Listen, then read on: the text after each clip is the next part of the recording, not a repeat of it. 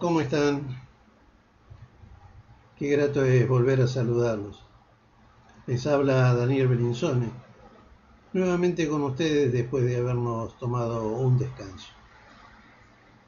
En este espacio de Te Cuento, compartiremos, como habitualmente lo hacemos, cuentos, notas de opinión, historias, vivencias. Recuerden suscribirse para recibir la notificación de nuevos episodios. Y pueden ponerse en contacto para sugerencias, ideas de temas, cuentos, etc. a través de mi Instagram, arroba Daniel Belinsone, Belinsone con B corta y S.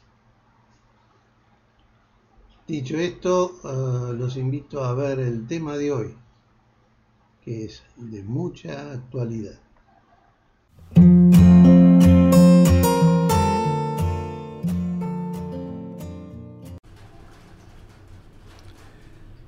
La culpa es de la vaca. Este antiguo relato tiene mucho que ver con la actualidad. En cuántas oportunidades vemos que la gente responsable de una situación busca ante el menor inconveniente echarle la culpa a otro de lo ocurrido. El miedo a la culpa es tan grande que solo se piensa en que el que falla es el otro. La corrección, el cambio, esa exigencia para los demás. Quien debe cambiar es mi jefe, mi esposa, mis hijos, el gobierno. Todo y todos, menos yo. Ya que yo sé cómo se debe hacer. Soy perfecto y bla, bla, bla. Y no necesito revisar nada, cambiar nada. Aquí el relato.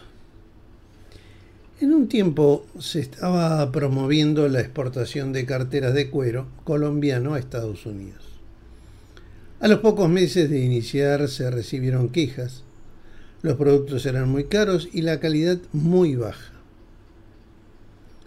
Un enviado a investigar el motivo se reunió con los fabricantes para consultarles sobre lo que ocurría y recibió la respuesta de que, bueno, no es culpa nuestra.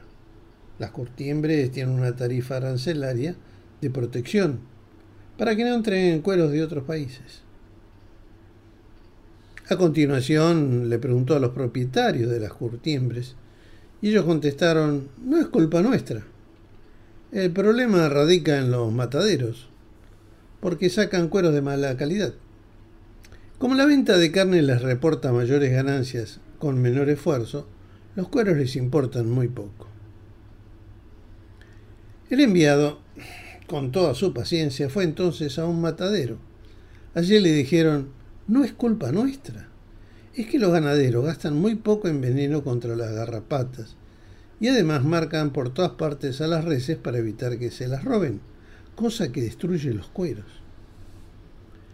Finalmente el enviado decidió visitar a los ganaderos. Ellos respondieron, no es culpa nuestra. Esas estúpidas vacas se refrían contra los alambres de púa para aliviarse de las picaduras.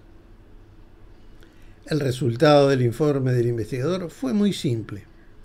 Los productores colombianos de cartera de cuero no pueden competir en el mercado de Estados Unidos porque sus vacas son estúpidas. Clarito, ¿no? Es por eso que generalmente recomiendo tratar de averiguar la secuencia de lo ocurrido antes de buscar desesperadamente quién tiene la culpa. Si es un cliente que se queja del servicio, escucharlo. Dejar que comente el paso a paso de lo ocurrido, darle una disculpa solucionar el inconveniente y actuar en la corrección según corresponda. Si algo pasó en la línea de producción, ver lo ocurrido también, comparándolo con el proceso base de la línea.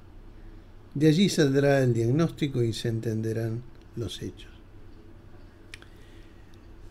Debemos darle a nuestro cerebro estímulos diferentes a los que está acostumbrado, para que no responda automáticamente. En todos los casos se debe trabajar con un pensamiento más creativo, de mente abierta. Ver las cosas desde un paradigma diferente.